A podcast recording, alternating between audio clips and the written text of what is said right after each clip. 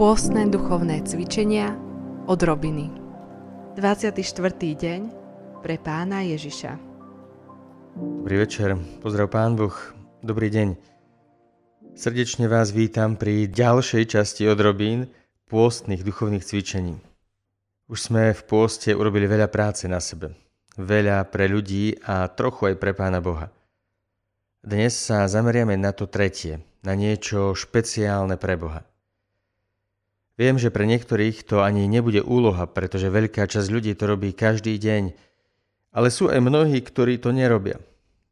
Pozývam vás, aby ste zajtra, v stredu, šli na Svetú Omšu. Len tak bez dôvodu.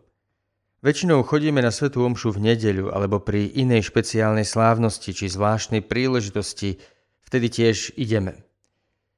Ale stojí za to a viem, že niektorí to robia fakt každý deň – a idú na svetú omšu aj vtedy, keď netreba. Tak aby bolo jasné, na omšu nikdy nemáme chodiť z povinnosti. Dokonca ani v tú nedeľu. Ak niekto chodí na svetú omšu v nedeľu, lebo to treba, tak to úplne stráca podstatu. Ideme v nedeľu, pretože jednoducho chceme byť s pánom Ježišom. A on nás o to veľmi výrazne prosil. Buďte so mnou, slávte so mnou sviatočný deň. Nie preto, že treba, ale preto, že ho milujeme a chceme. Chcel by som, aby ste zajtra šli na omšu, takto, v strede týždňa, bez žiadneho dôvodu. Čiže nemodlite sa zajtra na omši za nejaký úmysel. Nie, zajtra chodte na svetú omšu z čistej lásky k pánu Ježišovi. Ak zajtra nemôžeš, urob to iný deň. Ale nie v nedeľu alebo počas duchovnej obnovy, ani pri inej zvláštnej príležitosti. Skús si zajtra nájsť čas pred svetou omšou a povedz Ježišovi, Pane Ježišu, dal si za mňa svoj život – Zomrel si za mňa na kríži, vzal si moje hriechy a moje viny. Ľúbim ťa a chcem s tebou byť. Chcem ti robiť spoločnosť.